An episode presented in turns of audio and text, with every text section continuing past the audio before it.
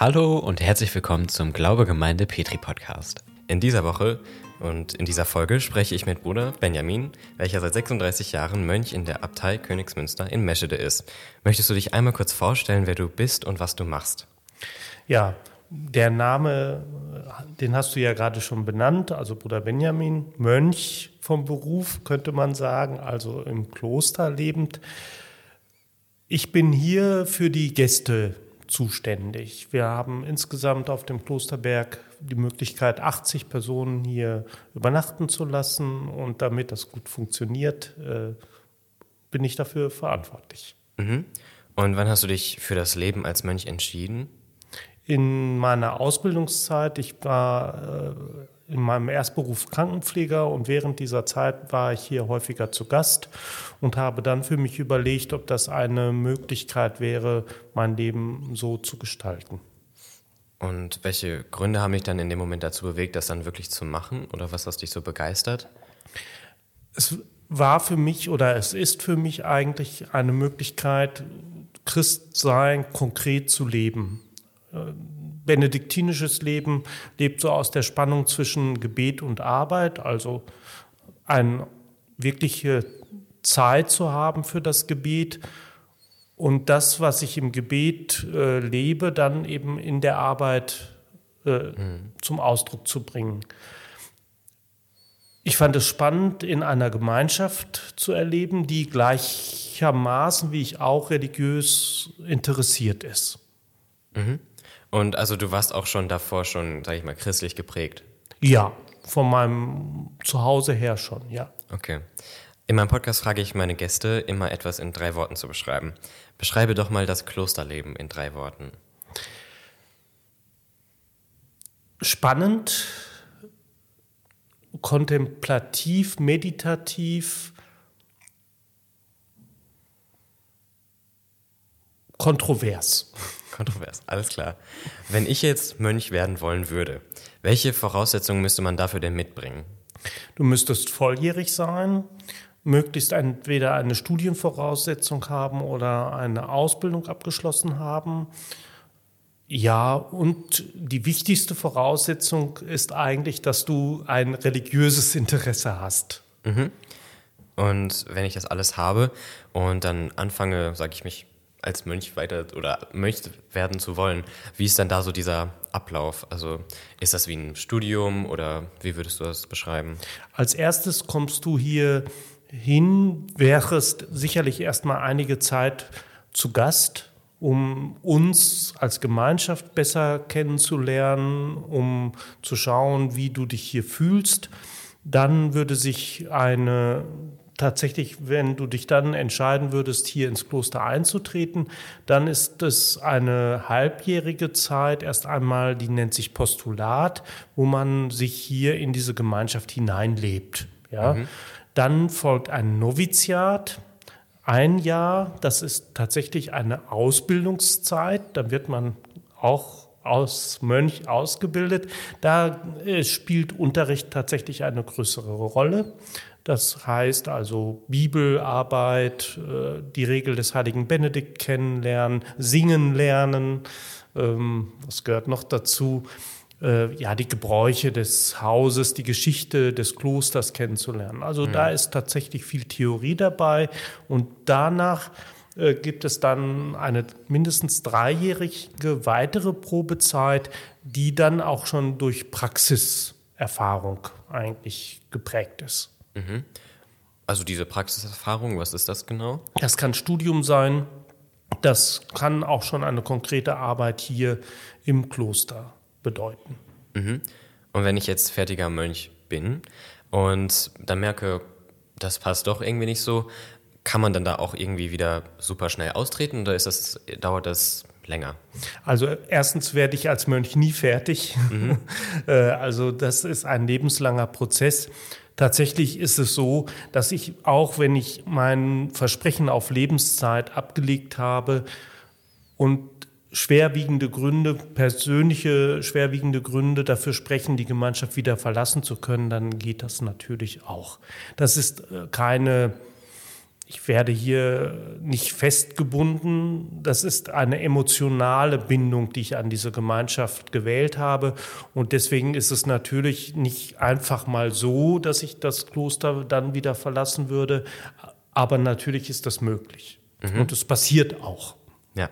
Und was, also ich war auf Besinnungstagen hier, ähm, was uns da auch noch gesagt wurde, ist, dass ähm, man sich ja auch dann konkret für ein, ein Kloster entscheidet. Also man kann jetzt nicht, ähm, das ist nicht wie eine wie soll ich das beschreiben, wie so eine Gesamtmasse in Deutschland. Jedes Kloster ist so insgesamt untergeordnet und man kann einfach zwischen jedem Kloster wechseln, sondern man bewirbt oder man bewirbt sich in Anführungsstrichen, das ist natürlich auf ein konkretes Kloster, richtig? Richtig, ja. Also ich bin in ein ganz konkretes Kloster, nämlich hier in die Benediktinerabtei Königsmünster eingetreten.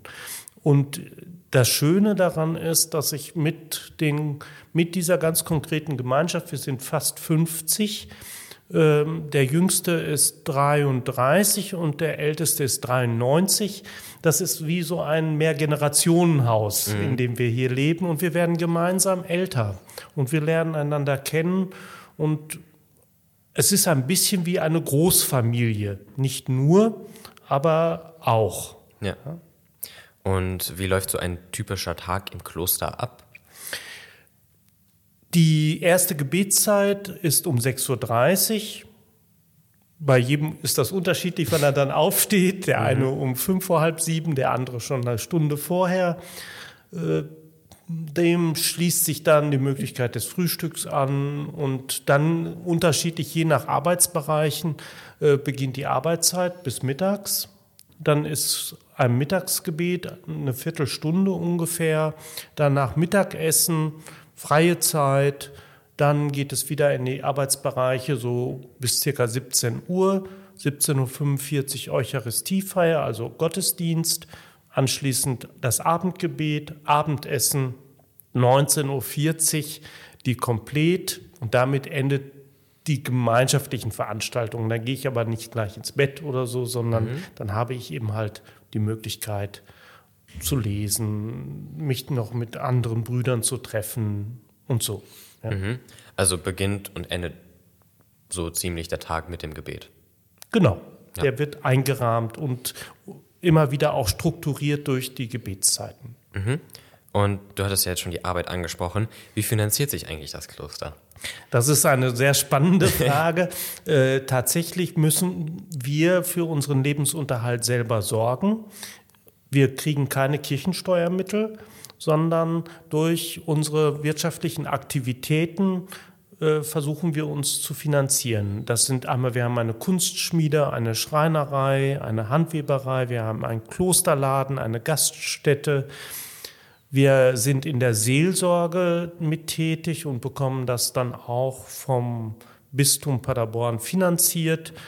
Ja, so versuchen wir unseren Lebensunterhalt zu verdienen. Mhm. Apropos Arbeit, was ist denn deine Lieblingsaufgabe oder Beschäftigung hier im Kloster? Tatsächlich bin ich so gerne in Gesprächen mit Gästen. Das gehört für mich wesentlich dazu, dass sie sich hier an diesem Ort wohlfühlen. Das ist für mich eine seelsorgliche Aufgabe, die ich sehr gerne mache. Mhm. Und wo würdest du sagen, macht das Klosterleben vielleicht auch keinen Spaß oder worin schränkt dich das Klosterleben ein? Ich sage das immer ganz gerne, ich kann mich nicht einfach mal so spontan ins Auto setzen und jetzt irgendwo hinfahren. Ich bin mhm. in meiner äh, ja, Beweglichkeit schon eingegrenzter, weil wir in Gütergemeinschaft leben. Ich kann nicht einfach mal irgendwas einfach so spontan unternehmen. Mhm. Diese Abtei Königsmünster gehört jetzt zur Kongregation Missionsbenediktiner. So. Ja. Ähm, was ist überhaupt eine Kongregation? Das ist ein Zusammenschluss mehrerer Klöster mit einer gewissen Ähnlichkeit in der Zielsetzung. Und bei uns ist das geschichtlich bedingt Mission. Es gab ja durch den Kolonialismus so ähm, plötzlich die Situation, dass äh, Deutschland zum Beispiel auch in Afrika Präsenz, mhm. präsent war. Und da ist äh, hat es eine quasi Aufteilung gegeben, äh, dass man dort in die Mission gegangen ist. Das ist sicherlich auch heute mit einigen Fragezeichen zu versehen, ob das so gut war, wie man es gemacht hat. Mhm. Heute ist es eher die Unterstützung von Klöstern in Afrika, in Südamerika, in Südkorea, auf den Philippinen, die eine ganz wertvolle Arbeit leisten, in der Entwicklungshilfe tätig sind, in der Gesundheitsvorsorge und auch in der Bildung sehr aktiv sind. Und diese Klöster unterstützen wir. Mhm. Und was ist so diese, dieses besondere Leitbild von den Benediktinern? Ja, also der Wechsel zwischen Gebet und Arbeit, ganz klassisch, also Ora et Labora, das ist sicherlich so der Klassiker. Eigentlich gehört dazu auch noch et Lege und Lesen. Ja, also Lesen gehört für mich auch äh, zu einem der Luxuskomponenten äh, des Klosters. Ich habe hier halt eine Bibliothek mit circa 60.000 Büchern. Die sind für mich nicht alle gleich spannend, aber ich habe einen großen Fundus, auf den ich zurückgreifen kann. Und Bildung spielt in Klöstern schon auch wirklich eine Rolle. Mhm. Und welche Werte davon sind dir jetzt persönlich besonders wichtig zu vermitteln? Also du hattest ja schon die Gastfreundschaft angesprochen. Das ist mir auch so besonders bewusst geworden bei den Besinnungstagen. Also da wurde auch gesagt, es gibt immer ein Stück Brot und ein Bett für euch, wenn ihr irgendwie ähm, einfach mal hier hinkommen wollt. Ähm, genau. Welche Werte sind das für dich persönlich? Also für mich ist es spannend, hier einen Ort zu haben, in dem wir eine Gesprächskultur anbieten, die eine Offenheit für alle an alle signalisiert. Wir müssen erstmal nicht alle gleich einer Meinung sein, aber dass wir eine Gesprächsebene finden, wo wir unterschiedliche mh, mm, unterschiedliche Erfahrungshorizonte, unterschiedliche Wertvorstellungen miteinander ins Gespräch bringen. Mhm. Ähm, ich stelle mir das irgendwie schwierig vor, diesen ganzen Versuchung hier aus, aus der weltlichen Welt. Also man muss ja schon sagen, es ist schon ein anderes Leben hier, wie das, sage ich mal, Otto-Normalbürger, so wie ich zum Beispiel, leben. Ähm, wie ist sie denn deine Einstellung zu diesen weltlichen Vergnügungen, so wie Alkohol, Musik, Film oder sozialen Medien aus? Oder wie gehst du als Mönch mit diesen Versuchungen um? Es kommt jetzt darauf an, was ich als Versuchung definiere. Ja. Und da spielt beim heiligen Benedikt der bei uns ja der Ordensgründer ist, das Maß erstmal eine Rolle. Also das richtige Maß zu finden mhm. in den Dingen. Das ist, glaube ich, die Herausforderung. Es ist per se nicht schlimm, Alkohol zu trinken, aber es kommt auf das rechte Maß drauf an. Es ist auch kein Problem, in sozialen Medien unterwegs zu sein. Aber auch da ist das Maß entscheidend. Und mhm. der heilige Benedikt fordert uns auf, äh, Maß zu halten. Das fällt mir nicht immer leicht, so. Äh, aber auf der anderen Seite merke ich auch im Gespräch mit jungen Menschen, dass das Ganze gar nicht mehr so unmodern ist, wenn wir zum Beispiel die Frage nach Nachhaltigkeit ähm, in den Blick nehmen. Dann ist Gütergemeinschaft vielleicht heute eine, eine ganz andere, hat eine ganz andere Wirksamkeit auch auf junge Menschen hin heute, als das vielleicht noch vor 20, 30 Jahren der Fall war. Natürlich ist unsere Lebensweise dadurch, dass wir nicht verheiratet sind, keine eigenen Familien haben, das ist sicherlich eine Verzichtsleistung, die wir mhm. haben. Da muss ich mir immer wieder Gedanken darüber machen, ob das, was ich dafür bekomme, in einem guten Verhältnis steht dazu, zu dem, was, worauf ich verzichte. Mhm. Also würdest du auch nicht sagen, dass das Klosterleben so ein Rückzug aus der Gesellschaft ist? Also ist es eher so eine andere Art zu leben, in der man aber trotzdem in Kommunikation mit der Außenwelt oder mit anderen Leuten noch in Kontakt kommen kann? Auf jeden Fall, weil ansonsten wären wir so eine Art Sekte.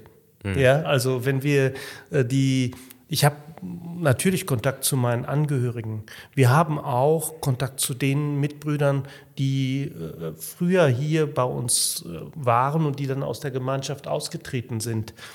wir haben eine eigene Schule, äh, ein Gymnasium mit 700 Schülerinnen und Schülern, die mit ihren eigenen Fragestellungen hierher kommen. Und da kann ich nicht sagen, interessiert mich nicht oder passt mhm. nicht in mein Weltbild, sondern ich muss mein Weltbild immer wieder auch anfragen lassen von außen.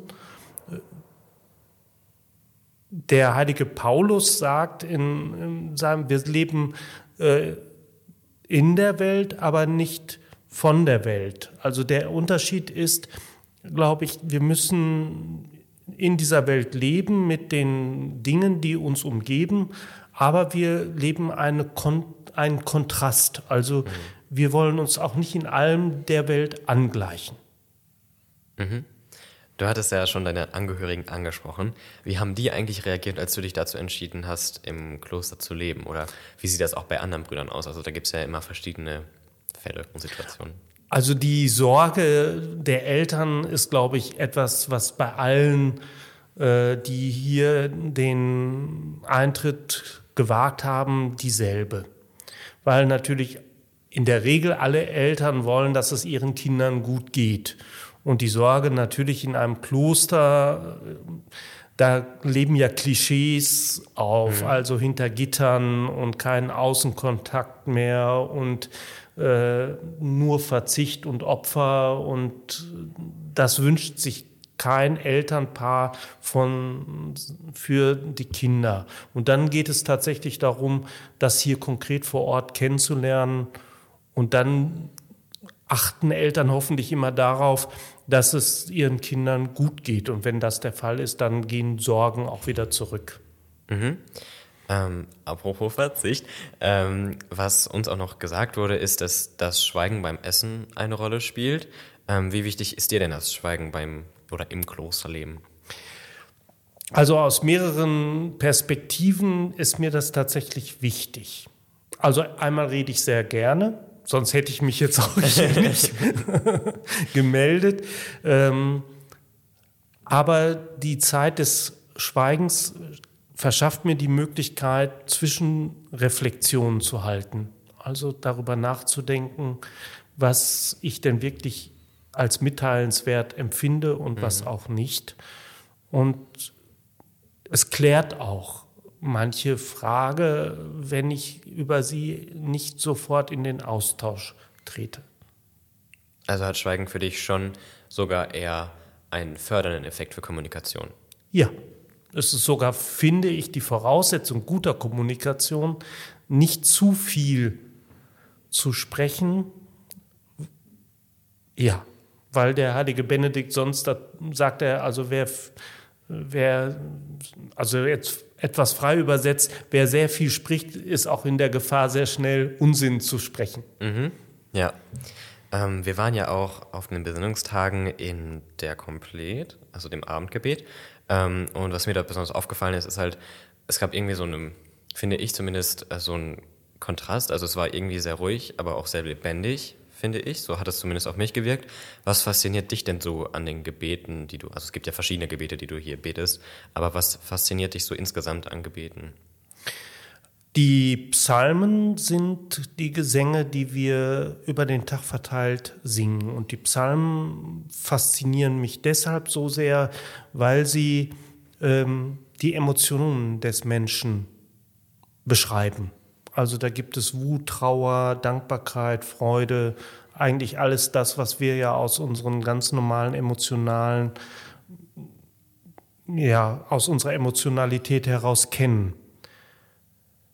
Und die haben in der Kirche und im Gebet auch ihren Platz. Dann ist die Art des Gebetes so ein Wechselgesang. Der eine mag den sehr monoton finden mhm. oder sehr ja, sehr, ja, monoton trifft es, glaube ich. Und das führt mich persönlich eher in eine Stille hinein, die dann wiederum, äh, ich nenne es mal meditativ, äh, mich sein lässt und dadurch ja die, die Stimme meines Gewissens oder auch die Stimme Gottes äh, besser wahrnehmen lässt. Mhm. So. Ja. wenn du noch weiterreden möchtest. Ähm, denn der heilige Paulus sagt ja, also wo finde ich denn, also wisst ihr nicht, dass ihr Gottes Tempel seid und dass Christus in euch wohnt? Das ist mir so in dieser Zeit im Kloster immer wichtiger geworden. Diese Zwiesprache zwischen Gott und mir findet nicht nur von unten nach oben statt, also quasi Gott, der über den Himmeln thront, sondern Gott, der in mir wohnt und mit dem ich im Gespräch bin. Also passt jetzt nicht so ganz in die Zeit, aber Angelus Silesius ähm, ist ja ein Kirchenlieddichter und er schreibt ihm, und wäre Jesus tausendmal in Bethlehem geboren, aber nicht in mir, so wäre er gänzlich umsonst geboren. Also das heißt also, der, der Religiosität und der, der, der Gottesgegenwärtigkeit in mir nachzuspüren. Und dafür ist diese Atmosphäre des Gebetes hilfreich. Mhm. Ähm, was mir jetzt so in den Kopf kommen würde, was sich vielleicht Leute denken könnten, dieses Schweigen beim Essen, die Ruhe im Gebet, führt das nicht alles zu Einsamkeit oder wie gehst du mit Einsamkeit und dieser Isolation im Kloster um? Ich bin nicht isoliert. Also entscheidend ist, glaube ich, dass ich in dieser Gemeinschaft Mitbrüder habe, wo ich jederzeit anklopfen kann die mir freundschaftlich verbunden sind. Sonst fände ich das Leben hier tatsächlich arm. Das ist ganz wichtig. Ähm, trotzdem gibt es natürlich in meinem Leben auch Einsamkeit. Mir hilft dann die Religiosität, dass ich daran glaube, dass ich nicht alleine auf diesem Weg bin, weil Gott mich auf diesem Weg begleitet. Das ist nicht zu jeder Zeit spürbar. Also ich gehe jetzt hier ja auch nicht wie auf Wolken einher, sondern natürlich auch zwischendurch habe ich Tiefpunkte, wo ich, wo mir Gott eben nicht so gegenwärtig ist, wie ich mir das wünsche. Ja? Mhm. Und wo Brüder mir vielleicht auch zwischendurch als anstrengend oder auch fremd vorkommen. Mhm. Ähm, um jetzt ein bisschen das Thema zu wechseln. Also in meinem persönlichen Umkreis gibt es viele ähm, diverse verschiedene religiöse Ausrichtungen. Wie sieht denn deine An äh, Einstellung zu anderen Religionen aus und wie gehst du persönlich als Mönch mit dem interreligiösen Dialog um? Ich finde, wir brauchen den interreligiösen Dialog, weil wir die Erfahrung gesammelt haben, dass aus einer Religiosität, die nicht auf Dialog setzt, Fundamentalismus entstehen kann. Und dieser Fundamentalismus grenzt andere aus und sorgt für Gewalt. Und die Menschheitsgeschichte ist, glaube ich, voll davon. Und nur durch den Dialog kann ich eine solche Spannung abbauen. Das ist anstrengend. Wenn ich darauf beharre, dass nur meine Sichtweise der Dinge richtig ist. Mhm. Und Dialog setzt eben voraus, dass ich auch daran glaube, dass im anderen Wahrheit aufleuchtet, wie sie bei mir vielleicht aufleuchtet. Mhm. Ähm, Kommunikation hast du ja gerade schon angesprochen. Inwiefern ist es dir denn wichtig, auch junge Leute an den Glauben heranzuführen? Ich bin der Meinung, dass unser Glaube eigentlich ein, ein Pluszeichen, wenn ich das Kreuz mal nehme, dann kann ich das als Plus sehen. Mhm. Und das Pluszeichen ist, dass ich daran glaube, dass ich nicht nur ein, aus einem evolutionären Geschehen heraus entstanden bin, sondern dass ich Kind Gottes bin, dass es gut ist, dass ich auf dieser Erde bin und meine Religiosität sagt mir, dass ich einen, einen Glaube daran habe, dass es eine Perspektive über das Leben hier hinaus gibt. Das sind für mich Trost- und Ankerpunkte.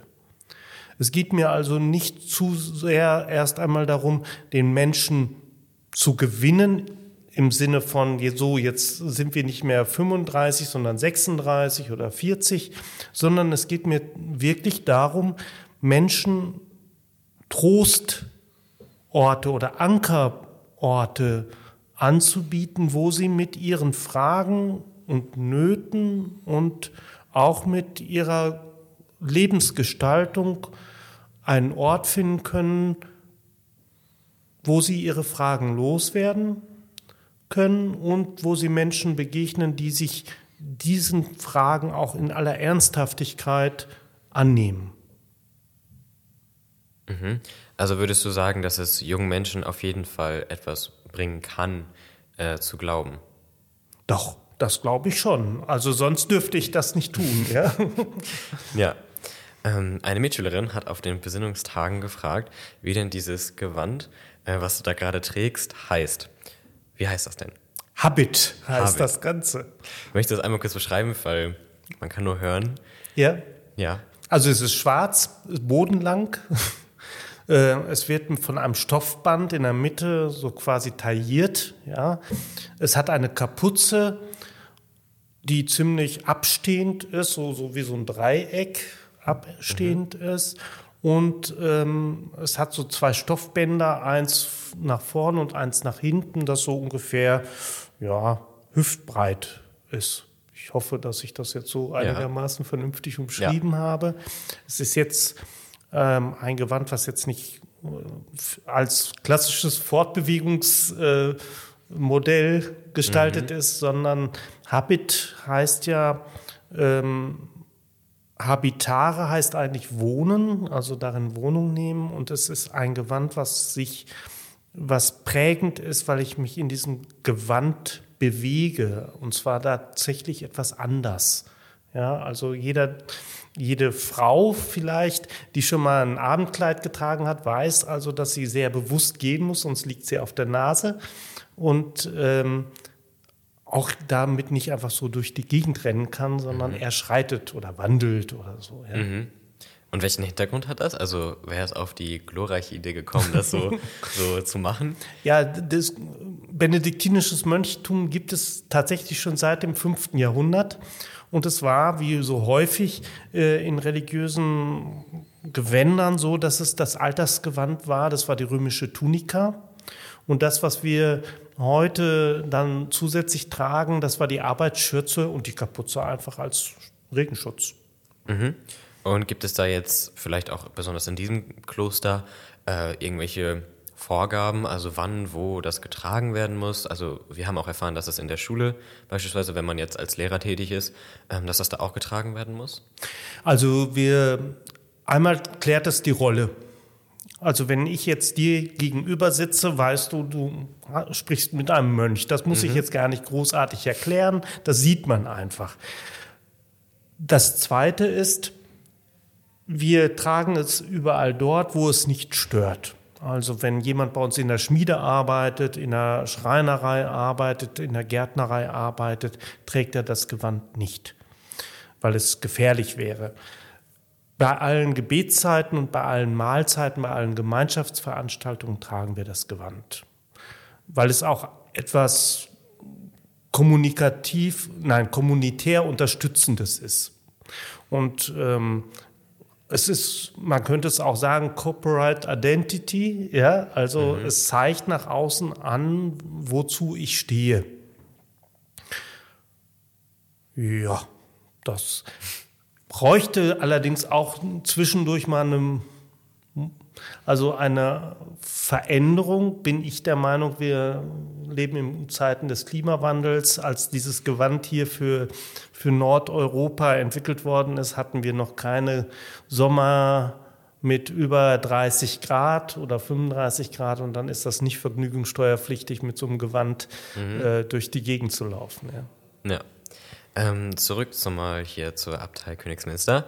Ähm, hier leben ja circa 50 Mönche, hattest du gesagt, von einer Altersspanne von 33, 36? 33. 33 bis 96. Ähm, wie hat sich das denn über die Zeit verändert? Gibt es jetzt einen riesigen Andrang von jungen Mönchen oder also von angehenden Mönchen, die hier hinwollen? Oder wie hat sich das so in der Zeit verändert? Es hat sich so verändert, also ein, also ein Ansturm erleben wir gerade nicht. Ne? Also das kann man wirklich nicht sagen. Es gibt Interessenten, das finde ich auch gut, die sich aber heute anders als früher mehr Zeit nehmen für so eine Entscheidung. Und das ist gut, für uns manchmal auch anstrengend, weil das ein häufigeres Hin und Her gibt, mal sehr zugewandt und dann hat man den Eindruck, ach ja, der ist kurz davor, jetzt hier anzufragen und dann gibt es auch wieder einen Rückzug. Das ist aber eine Tendenz, die es insgesamt in der äh, Gesellschaft gibt. Also sich äh, für eine Lebensform zu entscheiden, dafür braucht der Mensch heute länger. Das will ich mhm. nicht nur kritisch betrachten, das ist vielleicht auch positiv, weil es dann mm, eine reifere Entscheidung ist. Mhm. Und was würdest du denken, was hält junge Menschen davon ab, sich dafür jetzt aktiv zu interessieren oder äh, ins Kloster einzutreten? Also wir müssen uns fragen als Gemeinschaft immer, welche Ausstrahlung haben wir? Wie wirken wir auf Menschen? Ob das jetzt jüngere oder ältere sind, ist gar nicht so die Frage.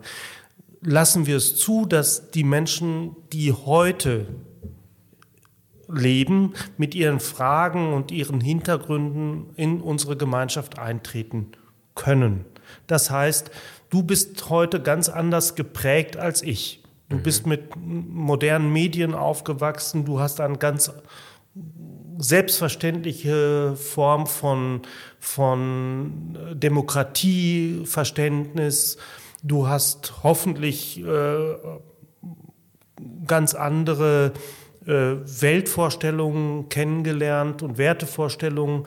Und all das fließt ja in deine Person oder in die Person ein, die unter Umständen hier Interesse hat. Mhm. Und eine Gemeinschaft muss dann aufpassen, dass sie darauf entsprechend positiv reagiert und nicht sagt, nee, das wollen wir nicht. Also das oder das ist uns jetzt zu anstrengend. Mhm. So oder das muss alles so bleiben, wie es ist. Also mit jedem Bruder, der neu in eine Gemeinschaft aufgenommen wird, verändert sich die Gemeinschaft ein Stück, weil sie dadurch anderes Lebens, also weil anderes Leben hier dazukommt. Mhm. Und das muss man wollen. Ja, also ist Offenheit aus Sicht der schon bestehenden äh, Mönche einfach wichtig, um da einfach neue dazu zu gewinnen. Ja, also Unveränderungsbereitschaft. Also ich habe aus, mein schulischer, aus meiner schulischen Bildung, aus dem Biologieunterricht, weiß ich noch, alles, äh, alles, was sich nicht verändern kann, stirbt. Also alles, was sich. Ja. Ja also jedes mhm. Lebewesen, was sich, was keine Möglichkeit hat, auf die verändernde Umgebung sich einzustellen, hat keine Chance. Das ist brutal, aber das gilt auch für, für Kirche. Ja, im übertragenen Sinne. Ja, natürlich. ähm, wie sieht denn so die Beziehung zwischen den Mönchen im Kloster aus? Gibt es da irgendwelche besondere Aktivitäten, die dafür genutzt werden, um die Gemeinschaft aufzubauen, auch wenn vielleicht jemand neu kommt? Ähm, wie wird die Gemeinschaft gepflegt?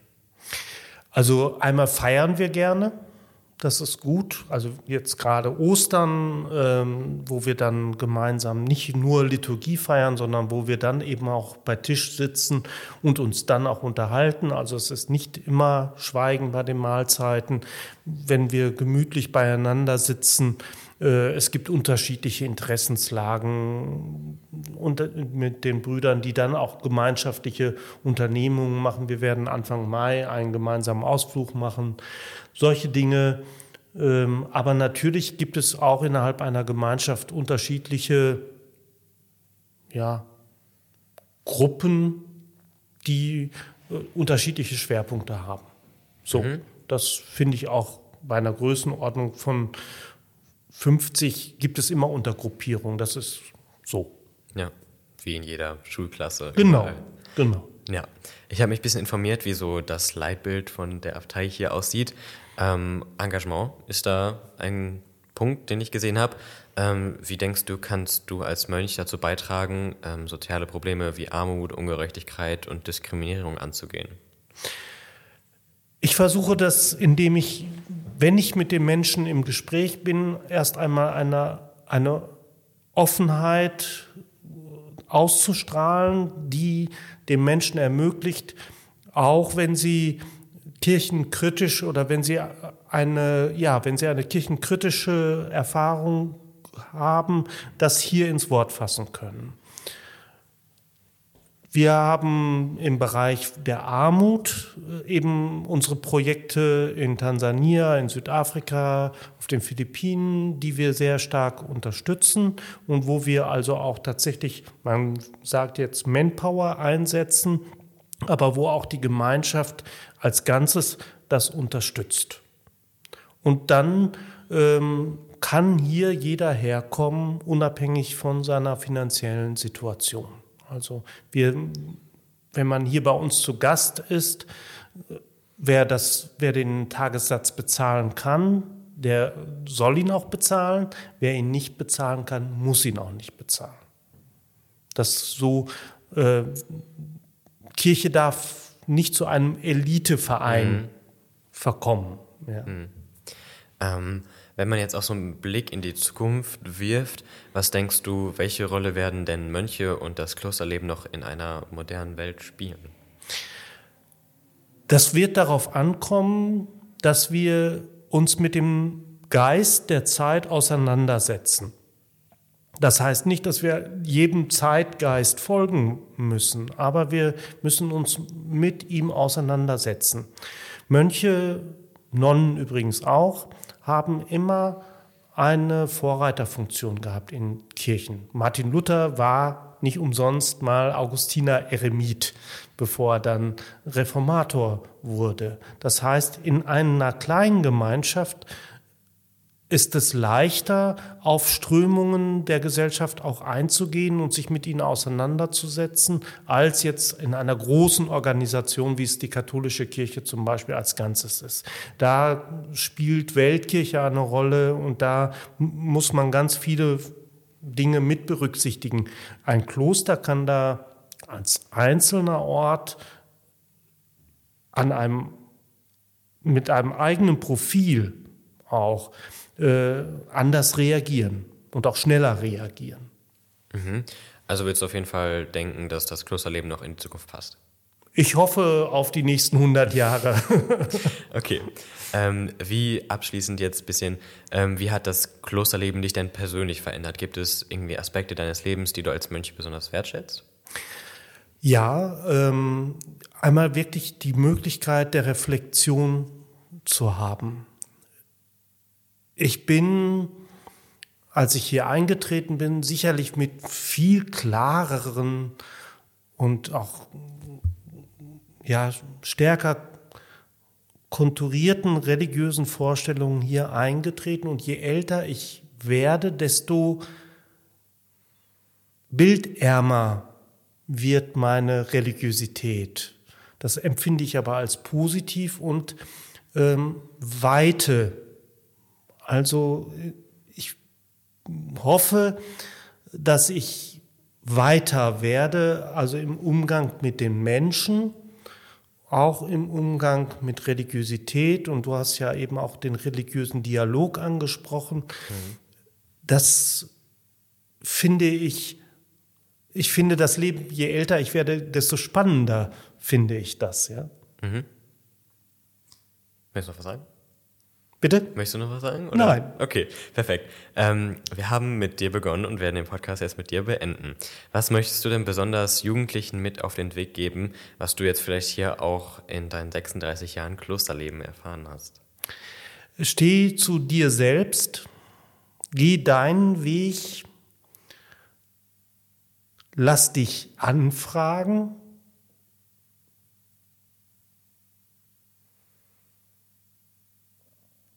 und habe Menschen, mit denen du wirklich gut im Gespräch sein kannst. Alles klar. Dankeschön, Benjamin, für deine Eindrücke. Ich habe mich sehr gefreut, mit dir sprechen zu können und habe wie sicherlich auch eine andere Zuhörende viel dazu gelernt. Bis zum nächsten Mal, wenn es wieder heißt, willkommen zum Glaube Gemeinde Petri Podcast. Euer Sönke.